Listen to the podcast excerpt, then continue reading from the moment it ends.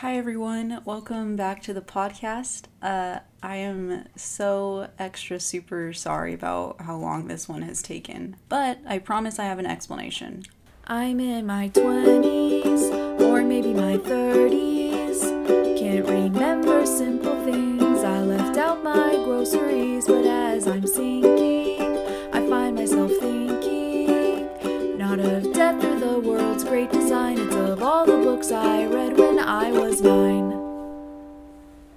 Okay, here's the thing. Aside from like normal, um, everyday stuff that uh, I have to do, I've been spending a lot of time thinking about this book. And like, I don't want to make this like a super serious, intense episode or anything like that, but I did. This is my third attempt, by the way, of recording this. I've gotten like to 20 minute marks talking about uh, this book in particular, and then I've just like stopped because I'm like, bro, what the hell am I talking about? Like, it's been hard for me to kind of organize myself, I guess, with this book because a lot is going on uh, in terms of plot, and I think maybe that was half the reason why I was struggling so much with recording is just like the plot itself is like kind of complex, and that's because this is like I wouldn't consider this like a high fantasy novel, but like it is a fantasy novel and it's a bit different from like what we've been reading so far. So this in terms of like structure and how the episodes are supposed to go,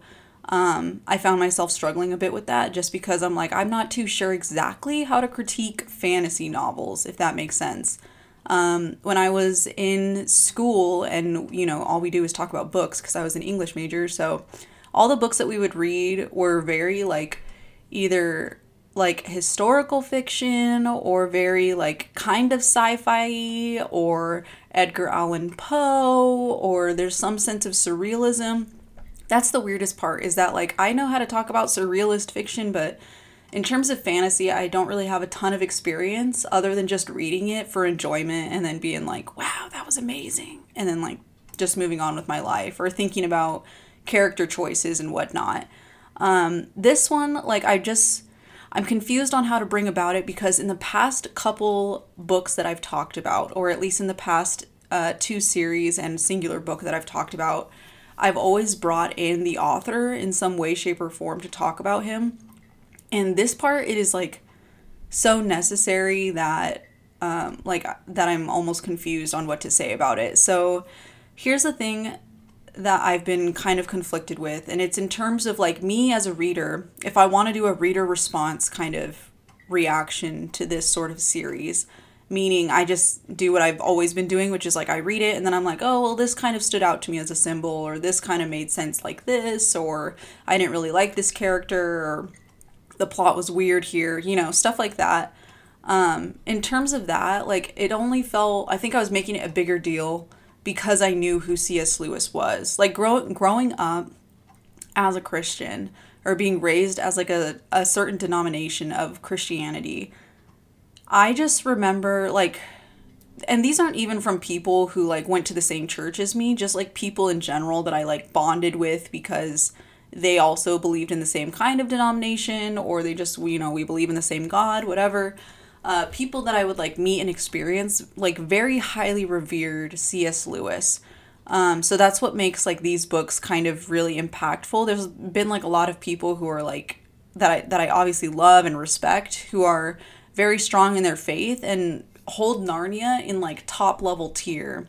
Same, but they're also you know like the same people who hold Lord of the Rings in top level tier, and I did not grow up reading any of those as a child. So Narnia I think just holds a lot of pressure just because the name C.S. Lewis is printed on it. He has had a big impact on his critiques and analysis of Christianity in general while also not straying away from the faith. I think that's what makes him like a big deal is that he challenged and asked questions about his faith in creative ways or in his essays, but at the same time, he wasn't someone who decided or wanted to create his own denomination, if that makes sense. So, if we're looking at this historically, like obviously Christianity has a big reputation of splitting off into separate denominations whenever people kind of disagree with how things are going or see some sort of injustice with a certain do- denomination, then they'll branch off and decide their own thing um, or interpret things a different way. So there's all these different denominations of Christianity, and I think that's why this makes this like so difficult. Basically, is just because C.S. Lewis um, is highly revered because he kind of opened up the door where it's like you can ask questions and still believe in this denomination if that makes sense so the main way that i decided last minute that i was like okay like what's like an easy way to kind of structure at least like this first um, book. Oh my gosh i don't even know if i mentioned this in the episode. It's okay we're not even six minutes in but the book that we're talking about obviously is the magician's nephew which is the uh, prequel i guess is prequel the right word? It's the prequel to uh, the chronicles of narnia basically. Um, and what this book essentially is, is it's just kind of a genesis, um, opening the door to Narnia, basically. Before Lucy, as if you guys are familiar with the books or with the, at least just the first movie of The Lion, the Witch, and the Wardrobe, um, this is essentially how the door, like, okay, so we know the concept that Lucy opens the wardrobe and then goes into Narnia. So the prequel is basically how the door to Narnia gets opened, how it gets made, where does the wood to that door come from. That's basically what the entire book is about. Um, so when I say Genesis, I'm comparing it because it is very hard to ignore the biblical allegories in it. Um, but this book is essentially the Genesis to the entire world of Narnia. So just like how Genesis in Christian denominations is the beginning to our entire world as human beings. So that's how this is. And the importance of, of describing it in this sense is that if we're looking at the Bible, I'm trying to look at it as like from like a step back, not from like any kind of religious perspective or anything like that. But the Bible as a book, Genesis is an important section of the Bible because I know, I, I just don't want people to come in here and be like all all sections of the Bible are important. Okay, I'm not trying to like say that, but as a, in terms of a book, this is why in particular Genesis is important and the reason that it is important is because it's the introduction to absolutely everything that has to do with the way things are experienced, the way things are seen, and the way things are. Um, and those three sections separately. So when I say that, I mean that Genesis is important because it doesn't exactly hold the emotional influence that maybe a regular novel would hold, obviously, because this is like religious doctrine. Um, but at the same time, it's a clear example of uh, God showing when things got made, how they got made, um, and how you should view them. And then this also follows along with even emotions. So, the importance of Genesis being one of the most pivotal stories in Genesis, being Adam and Eve and the creation of the world. Um, the story of Adam and Eve is some that's like widely talked about because for the longest time it was painted as a black and white picture. You know, God asked you guys not to do this thing. Uh, you guys disobeyed, you did do this thing, and that was the first sin of the world. Or some might argue or debate over this exactly what the first sin was, but um, because there, okay, sorry, I don't want to like dive too into this, but anyway, so in terms of that story with Adam and Eve and how things went about, this can also be described as one of the first stories or first introductions to like human emotion, whether it's um you know there's there's jealousy the first time jealousy is ever displayed happens in genesis the first time uh, anger is expressed, shame, guilt, uh, disobedience, you know, lying, all of that stuff. It all happens for the first time in Genesis, and each time God kind of intercepts or interrupts and says, Hey, what's going on here? And they have to explain themselves. And then it's like, Oh, thus the first feeling of shame was born. Um, not saying that those humans created it, but it is just like an important book for the introduction of how these feelings come about and basically what it means to be human for the first time and God's response or doctrine in accordance to those kind of reactions and responses. So anyways, that is important. The reason if you if you're not familiar with the story of Adam and Eve, I'd say that that's probably the only uh, story in the book of Genesis that's important for the for what's going on in The Magician's Nephew right now. Um, I'll briefly explain because I don't want to assume that everybody just knows the story of, you know, this specific religious doctrine, even though I did grow up that way. Um, so the story of Adam and Eve basically is about how God created man, he created Adam, and then he created Eve from the rib of Adam. So he took a part of Adam and made a woman and said, This is your companion uh, these are the rules. You guys are gonna, you guys are free to eat from the land. Here are all these animals, you know, just like basically it's a paradise situation. But then God says there is one tree. It's called the tree of knowledge, and ha- that has fruit that grows from it. Um, that's the only place that you can't eat from. Actually, that's the one place. So of course, you know, the story will drift off to um, Eve going over to investigate, kind of, or she's near the tree of knowledge and she comes across a snake as described in Genesis. She comes across a snake, and um, well, he's actually not even a snake at the time, but she comes across a snake and she has a good conversation without him with about him, and he says, um, basically the snake says, "Oh, why don't you eat from the tree of knowledge? Did you know that?" If you do eat from this tree, um, you become like God, actually, and that's why he doesn't want you to eat from it. He doesn't want any competition. He doesn't want people to be like him, but you'll be exactly like God if you want. And she's like kind of hesitant and is like, "No, I don't think so." And he's like, "No, trust me. Like, don't you want to have powers? You're going to be able to see things a lot differently. Everything's going to change for you if you just if you just eat from it. It's not you're not actually going to die or perish. Nothing bad will actually happen to you. You're just going to be more like God." And she's like, "All right." So she takes a bite from a fruit off of the tree and then goes over and offers it to Adam as well. And Adam, no questions asked, supposedly uh, also eats the fruit. And then suddenly they're aware that they're naked. They suddenly feel shame. They suddenly feel guilt. They like suddenly have all of these like negative emotions basically of being a human where they're very consciously aware and care about what people think of them and how they look and what things are.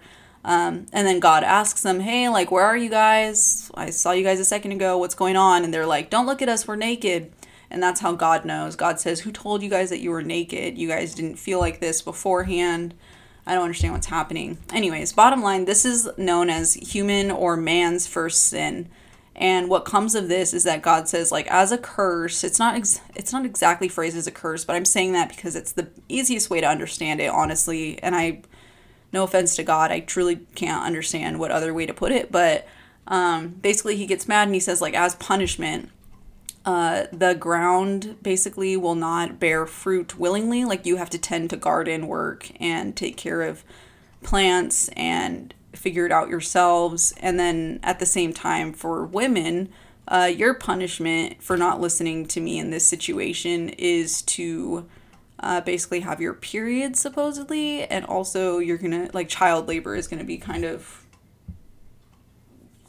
painful. So this supposedly is the broader concept of things. So I don't want anyone to come for me and be like, actually, the symbolism for this, or actually, the real depth to it is this. Like, in terms of plot, this is what I was always kind of gotten the gist of, or at least what everyone else who I've interacted with who knows this story, that's kind of like the general concept, whether you're Christian or not. Christian, if you're Christian, you might describe this story a bit differently, but in terms of like just a broader concept of things, this is basically what the story is. Um, and the reason that this is interesting is because there has been debate over how this has been perceived. So I first heard about it the way that it was written in all children's books, retellings of biblical stories, which is like once upon a time, God said, Let there be sun, and there was sun. God said, Let there be light, and God said, Let there be this, and there was this. Like it's very simplified down versions of the story. And that's what it is for Adam and Eve as well. It's a simplified version of the story of Adam and Eve, which is basically just like, oh, like they didn't listen to God. Then they became shameful. Then God said, therefore, this, this, and this must happen. Why did you want to do this? Why did you disobey me? And then it moves on to the next story. Um, so that's the reason, or that's the way that I first heard the story.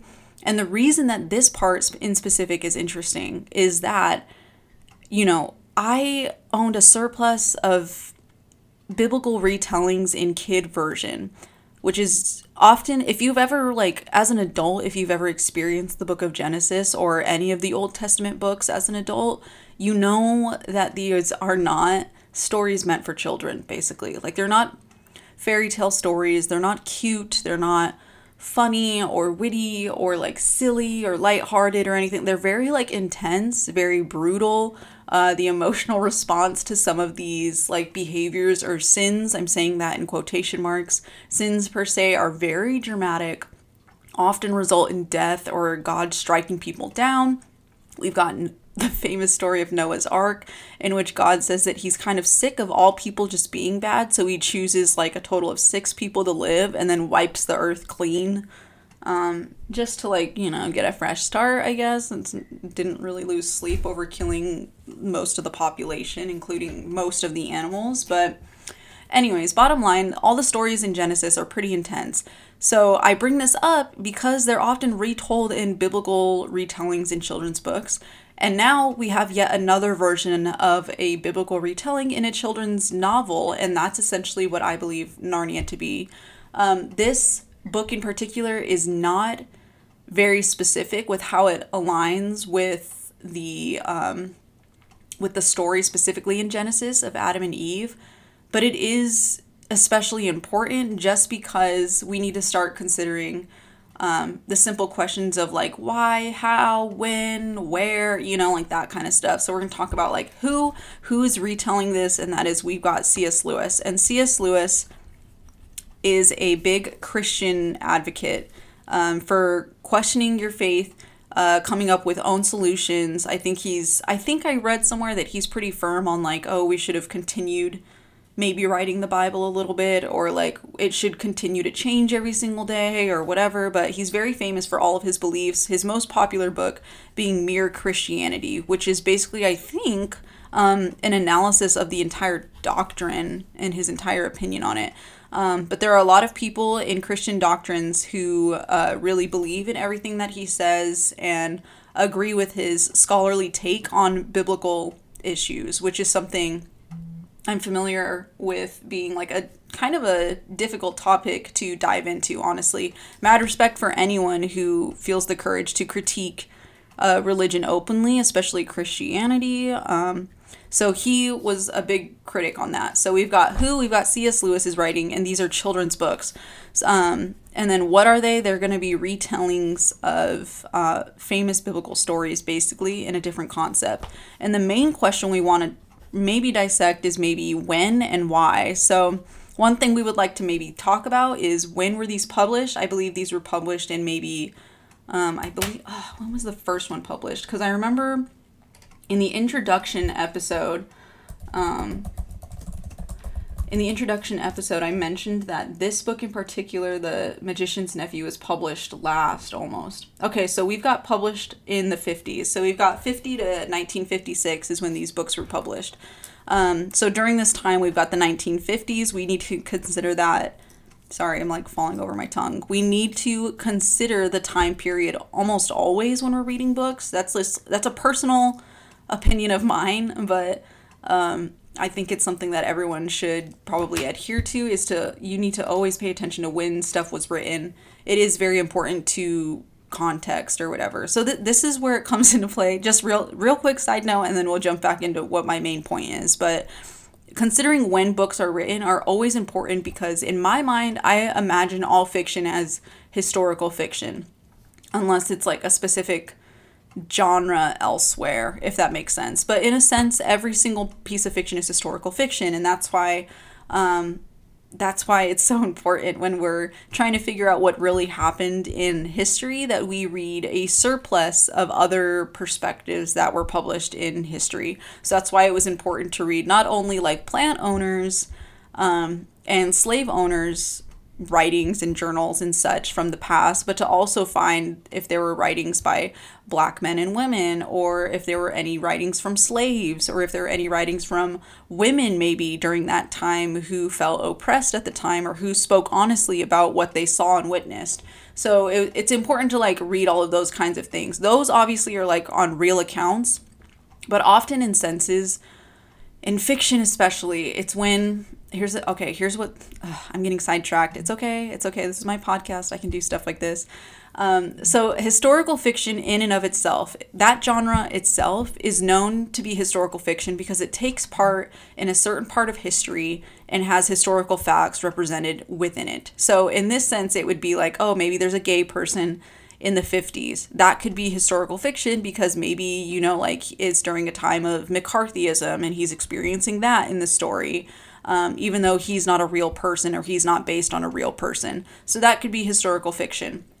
Um, another part of what I mean exactly when I say that all fiction is historical fiction is that there's always going to be some sort of subconscious beliefs, ideas represented in modern fiction or any kind of fiction that is representative of how things are viewed that day. So if I wrote a book in maybe 2005, we'll say this this is like very light historical fiction, but if I wrote a book that was published in 2005 and I just considered it like a regular contemporary fiction. It's just about a girl who goes to high school in 2005.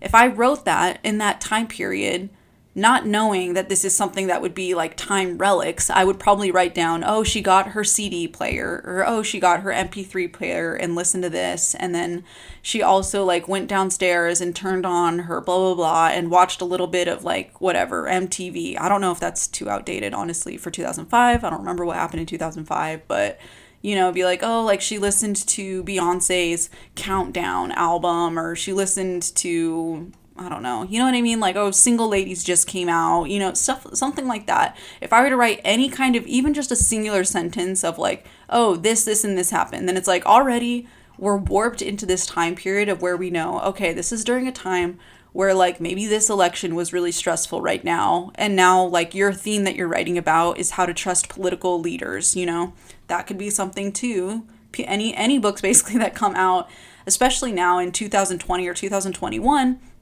could be very representative of maybe the George Floyd situation where people are just um, having common themes that like what it means to be of a different race other than white, or what it means to be white during this time, or what it felt like to receive this news, or my story is going to have troubles of race and racism, stuff like that, or poverty issues, or electoral issues, or presidential debates, you know, anything kind of like that that has kind of a light theme on who to trust, how to trust it, whether it's political power or not, whether it's race or racism or not. That kind of stuff showing up in fiction, that's the part that I mean when I say it's kind of like a historical fiction. And therefore, that's why I say it's always important to look when that artist or when that author published that piece of work. So, that's important to me. I just want to like bring that up where I'm like, oh, because it's also helpful too if they say some words that are kind of offensive, then you're like, I can't believe someone's even writing this in a book. That keeps us from being hypercritical if we dissect that book and think, okay, no one actually learned that that word was wrong until this time period. Or like at the time, that was politically correct. And now some debates have arisen and you know there's been different perspectives or there was a poll i don't know and now that's not a word that we're going to use anymore. Or that phrase in particular is a bit outdated. We decided that was offensive in 2013 why is this person writing this? Um, it's important for us to criti- criticize that because that also keeps us from doing that hypercritical thing where you think this guy is super like look what he the phrases that he used the words that he used whatever and if it's only like the intentions are good and they only use those certain phrases at certain times, and then later it's like we look up this person and they're just like still an advocate for like people's rights, then it's then it keeps us from being hypercritical and just does a bit more research honestly so that we're focusing on what on what really matters basically. So the reason I bring this up is because I was reading a nonfiction book the other day and it's the people's history of the United States. Some of the phrases in it, I was like, that's questionable that you actually wrote these people in this way or that you described it this way. But then I look at the publication and that was like published in like the 60s basically. So I'm like, okay, I trust that this person, given the time that they took to write this book, is educated enough to keep researching and go with the times and be progressive and change their ways once they learn the right or wrong way to say things, like we should all do. So, anyways, ter- rolling back into this, uh, this was published in the 1950s. That's something we want to keep in the back of our head if we see certain phrases or certain maybe popular themes that might have happened in the 1950s. Uh, something that's important for us to look up, perhaps, before we continue on to The Lion, the Witch, and the Wardrobe, is what was happening politically um, I'm going to write this down. What was happening politically in the 1950s? Uh, culturally, maybe. Maybe there were some new um, protests or events going on.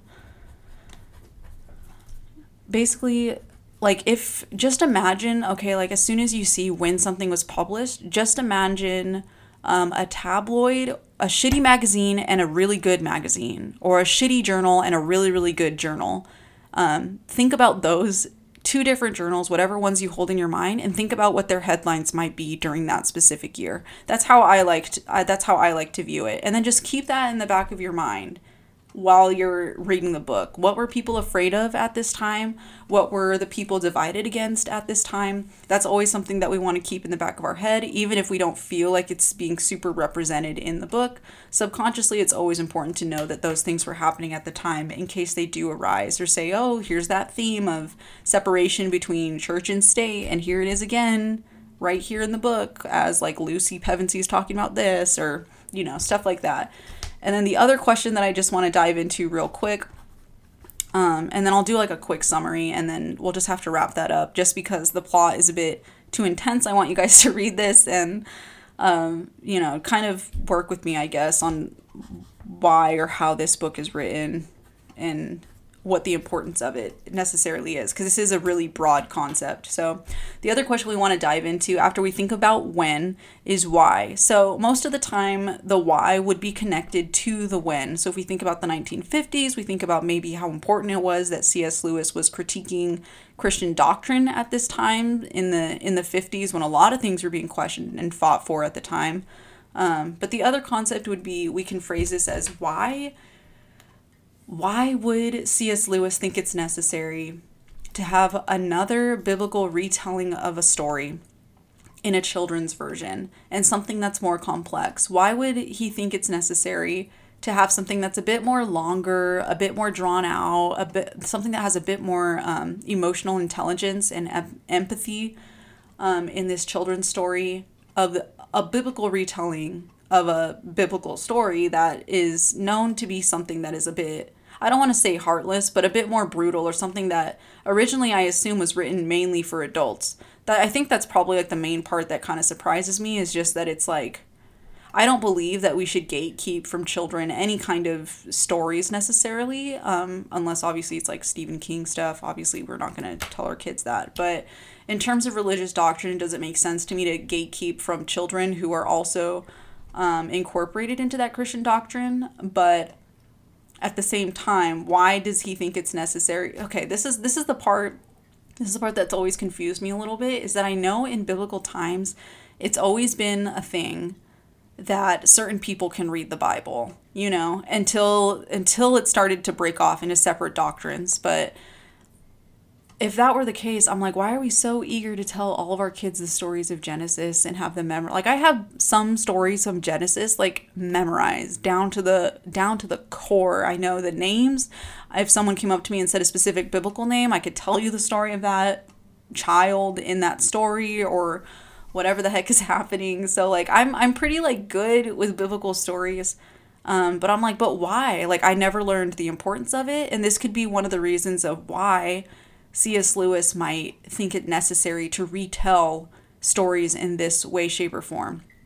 This is exactly also why I bring up yet again. I haven't. I don't think I've even said this since like maybe the first or second episode when we were first talking about a series of unfortunate events. But this is why I always tell you guys that reading is also a form of co parenting. So most of the lessons that we learn is from watching and witnessing others.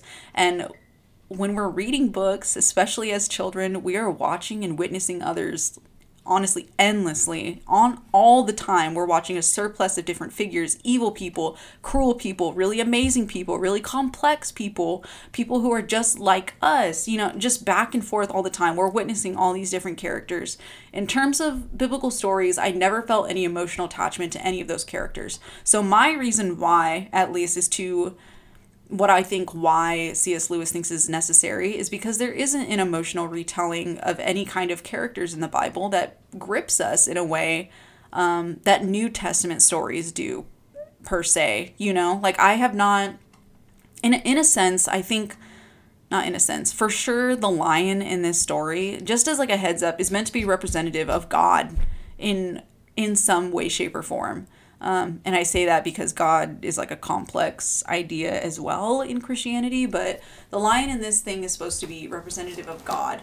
Um, but he's an actual character. I've never once witnessed reading the Bible and watched God interact with people in a way that carried a lot of emotional weight with it or a lot you know it's always been like a mystery and i know that's the point the point is that god is a mystery to all people in the most wondrous way um, and he's definitely like that in this way. But in this way he's a character that walks around. He's an animal that walks around and has this certain air. I i remember even reading this in the bible like reading stories in the bible thinking but what did it feel like? How was it like being there? What did it what did it smell like? What, what did it look like? Like i just i always want to know you know especially when i was at a time when i was in complete awe of how jesus was and how jesus interacted with people i was i felt like i was always being told things but i wanted to understand so i wanted to be like but what was it like standing near jesus and i can only imagine you know stuff like that or what did it feel like to be next to a god if if the Bible were a story all itself and not Christian doctrine, I would be so pissed because I'm like, but what did it what was the setting? What did it feel like? How did your heart feel? How did your chest feel? Could you feel your toes at the time? You know, just like stuff like that. So that's essentially what I think C.S. Lewis is trying to give to us here. Is he's trying to connect the emotional empathy and wonder of fiction telling in with Christian doctrine at the same time to kind of describe this is how I imagine that it would feel to be around this. This is what I imagine the emotional intelligence of this aspect of this story to be similar to if it happened to me or if it happened to children. And what better way to have it happen to children than anyone else? We do have adults in this story in The Magician's Nephew, and their reaction is very all over the place when they interact with Aslan, aka God. Um, but when they re- interact with Aslan or the animal that is representative of God, uh, the adults have a very different reaction from the kids. And the reason behind this, obviously, being that kids are more um, receptive to wonder. I don't know if that's like a bit of a too Piscean way to say things or too, you know, elegant in a, in a sense, but they're more receptive to wonder. And that's why I think that he chose children. So anyways, we're gonna dive into the quick plot line real quick. I have much more to say about uh, Christian doctrine and like how we think this goes per se hand in hand with these specific stories. Um, but in terms of my opinion and what my thoughts are, uh, coming from my background, this is what I think so far. But okay, so here's the plot line of it. The plot line of it is we've basically essentially got two kids um, they are neighbors and they become friends pretty quickly because they are children and they live next door to each other and they want to have some fun. So one day they decide it might be a good idea to climb up into the attic of one of their houses because this is an area of England where um, the houses are conjoined by their attics somehow. I think they're all like, it's kind of like an apartment complex essentially, um, but with townhomes. So they think it's a good idea to climb up to the attic and walk along the top of all of the houses to try and get to an abandoned house. They want to explore an abandoned house that's been abandoned for years. So they decide to do that. They once they think that they've gotten there, they get down from the attic and open the door to this abandoned house and discover, oh, like we actually didn't go as far as we thought. We're in uh, one of our houses or whatever. They're in Diggory's house. And Diggory goes, oh, we didn't go farther enough. We just ended up in my own house. Well, Diggory has this uncle named Uncle Andrew and Uncle Andrew is a bit different. He's a bit sporadic and wacky. And all the time, Diggory's aunt uh, tells Diggory to not really interact with Uncle Andrew. Uncle Andrew will ask questions or say things that don't really make sense to Diggory. And he's like, What are you talking about? And every time the aunt will come and interrupt and be like, "Okay, don't listen to him. He's crazy. Just just go to your room. Just leave Uncle Andrew alone. Please don't go up to his office." So she's always saying stuff like that. So flash forward, we end up in Uncle Andrew's office and Diggory's like, oh, we should probably leave. Like, my aunt really doesn't like when I'm like up here. Um, you know, Uncle Andrew's a bit different or weird. It doesn't really make sense. He's kind of loony. And his little friend, um, oh, what is her name? Polly. Polly is the friend. Uh, Polly basically is like, well, you know, like we can stay a little bit. Like, let's look around the office or something. So they look around um, and then eventually they're like, okay, let's leave. Uncle Andrew finds them in there, asks them what they're doing, essentially tricks them into sending them to another world. Turns out Uncle Andrew is a magician. He has these set of rings that teleport you to a different location, though he doesn't know where because he's too much of a coward to try it himself. So he sends the kids Um, he sends Polly without her knowing. Uh, this upsets Diggory, and then he says, Well, Diggory, looks like you're gonna have to go back since you're such a good person. Looks like you're gonna have to go get your friend. And Diggory, being a good person, is like, Yeah, I guess you're right. You've manipulated me. I'm aware of that, but I need to go save my friend. So he goes, puts on the ring, and enters another dimension of sorts. And they end up in this area. This is the part that's kind of important. Um, they end up in this area that's basically called like a place between worlds. I don't know if it's meant to be um, a sort of like limbo or something like that. Um, but it's or like a purgatory maybe even. Um, but it's a place between worlds. And in this place between worlds, it essentially looks like a forest, extremely peaceful, easy to forget why you're there, easy to be present in the moment, not worry about anything that's going to happen next or ever again. Um, and that's the way it's described within these kids. So it's this green forest, and there's all these little tide pools um, or ponds per se. There's all these little ponds decorated throughout the entire place. Um, and what the kids find out is that if you put on your rings and you enter a different pond, you enter a different world that's similar to their own, just like a completely different place. So this is like a big teleportation landmark area. It's a basically a big airstrip for going to different places.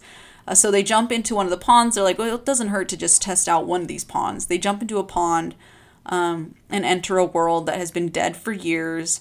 There are these big, massive humanoid type statues that are in this abandoned castle area um, with a riddle on it that says, hey, like, if you're curious enough, go ahead and ring this bell. Uh, bad stuff is likely to happen when you do it, um, but it will be fantastic stuff too. Otherwise, go about your merry way and don't ring this bell.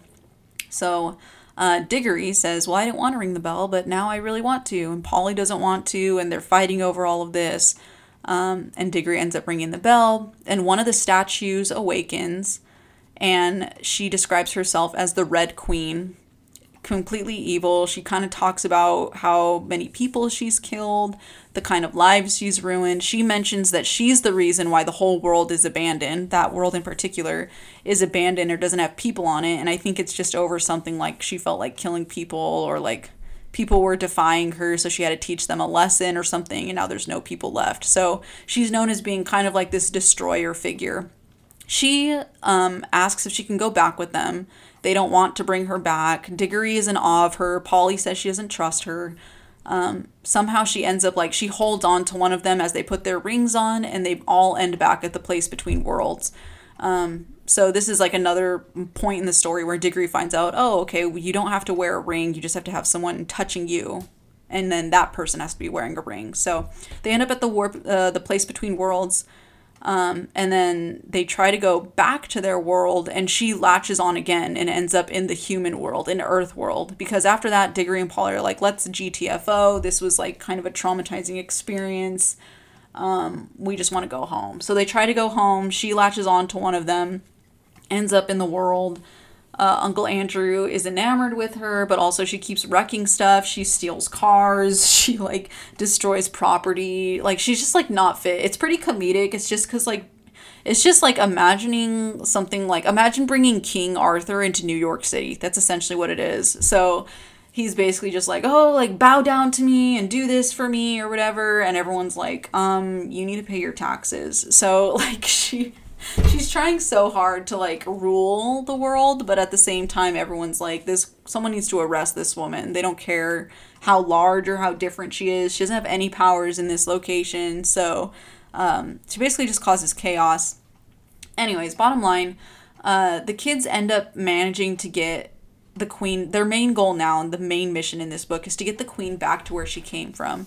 So they somehow end up, not somehow, throughout, throughout the plot, if you read the book, there's a plot line, I swear, um, with dialogue and everything. But they manage to get back to the place between worlds um, with the queen and also with Uncle Andrew and a random cab man. The cab man is not very important right now, but a random cab man and his horse who were fighting with her as they try to bring her back. So they all end up at the place between worlds. Uh, they're confused because her pond that she came from is closed up and dry now, and it's because that world has ended. She's completely destroyed it, so now there's nothing left. There's nothing for her to go back to. Um, it's important to note that she is like a shell of a human for some reason when she's in this place between worlds.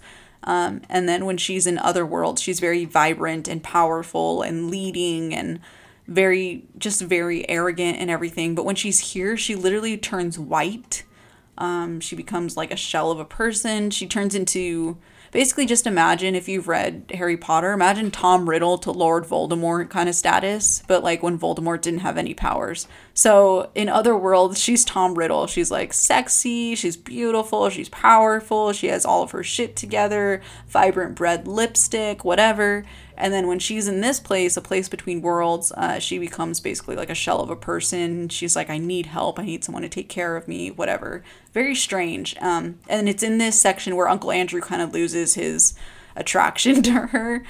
Uh, it's so messed up. They're they're both horrible, as you can tell. They're both horrible people. So, anyways, bottom line, uh, they end up going to a different world and it's completely dark. They just dump into a random pond because they're like, we need to dump this girl somewhere. So they jump into a random pond. Um, it's pitch black there. And then slowly, bit by bit, things start to come to life. So slowly, a light starts to form.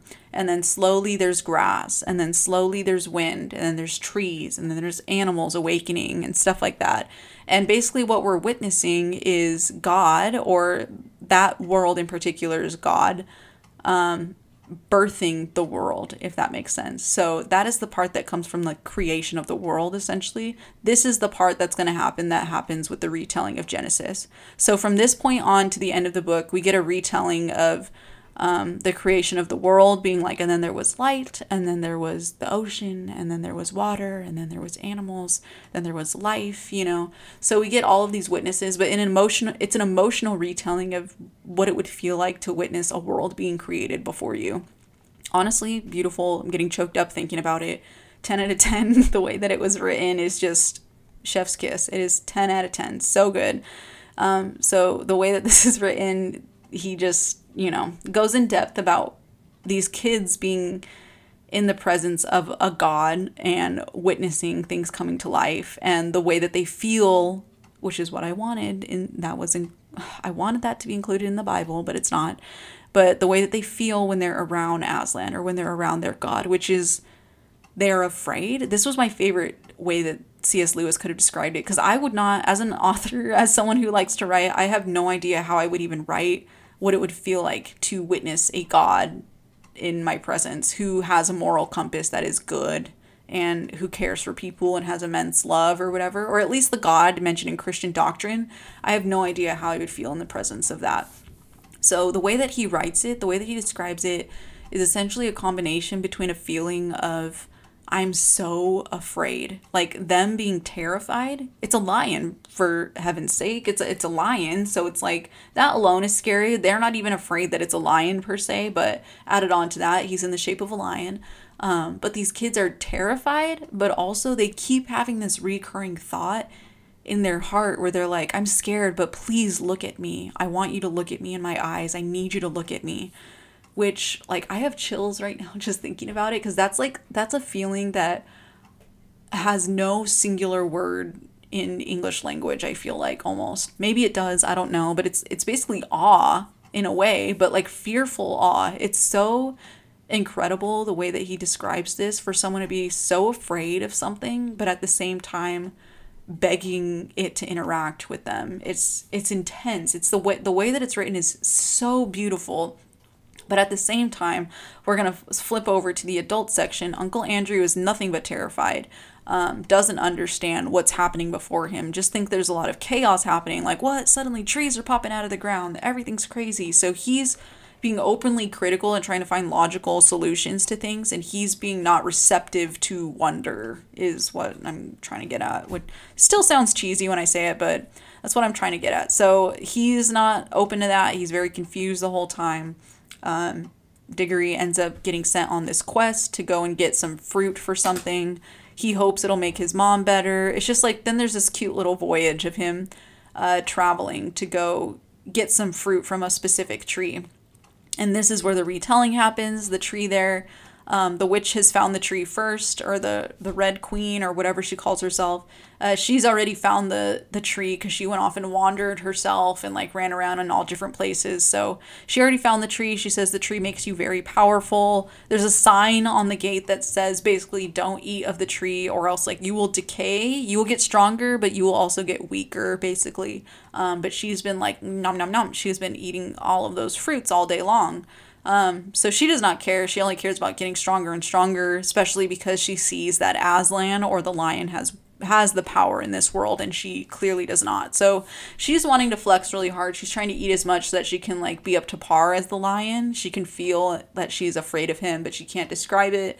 Um, and then she offers uh, fruit to Diggory, and Diggory essentially says no. So um, this was like a retelling a reverse retelling, I feel like, of the Adam and Eve. He does not take a bite of the fruit.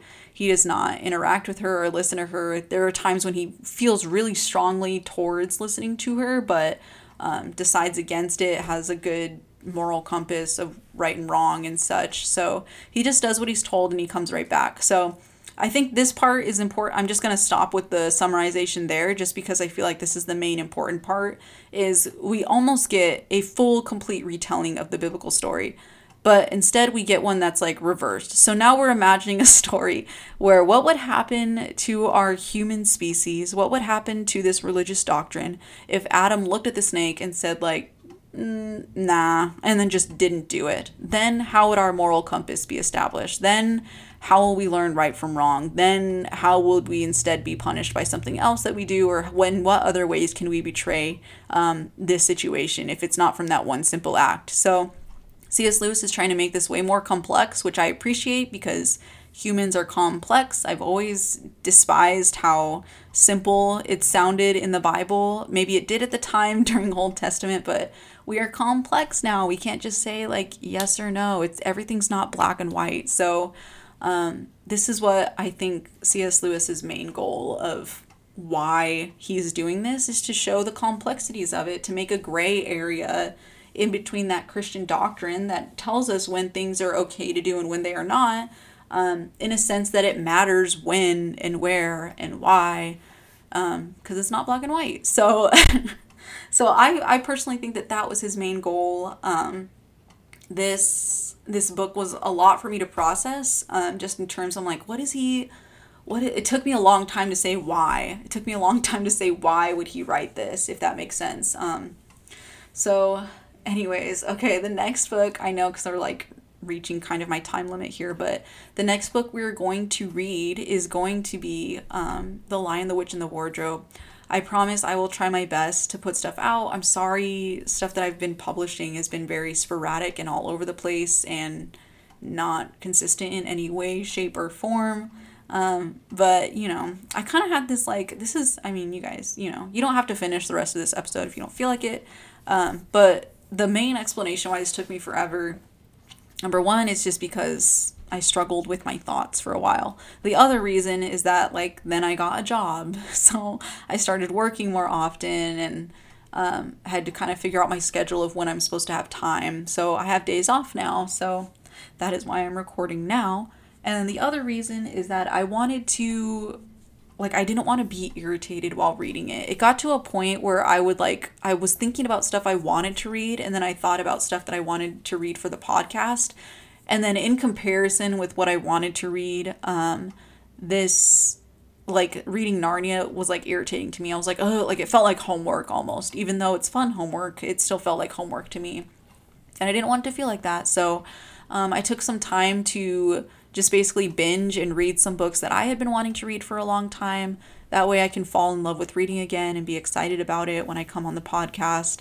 Um, and I am excited about it. It worked. I'm excited about it again. So anyways, bottom line, I, you know, I hope everyone's reading the books that they want, whether they're kids' books or not. It does not matter whatsoever. So, uh, I hope everyone has a great weekend. I'm sorry this is this isn't even being published on a Thursday, but um, I appreciate you guys listening if you are still willing to listen and journey through me with Narnia. So, anyways, hope everyone has a good day. I love you all. Thank you for listening And I will see you in the next episode for The Lion, the Witch, and the Wardrobe, hopefully in two weeks, if not sooner. Bye.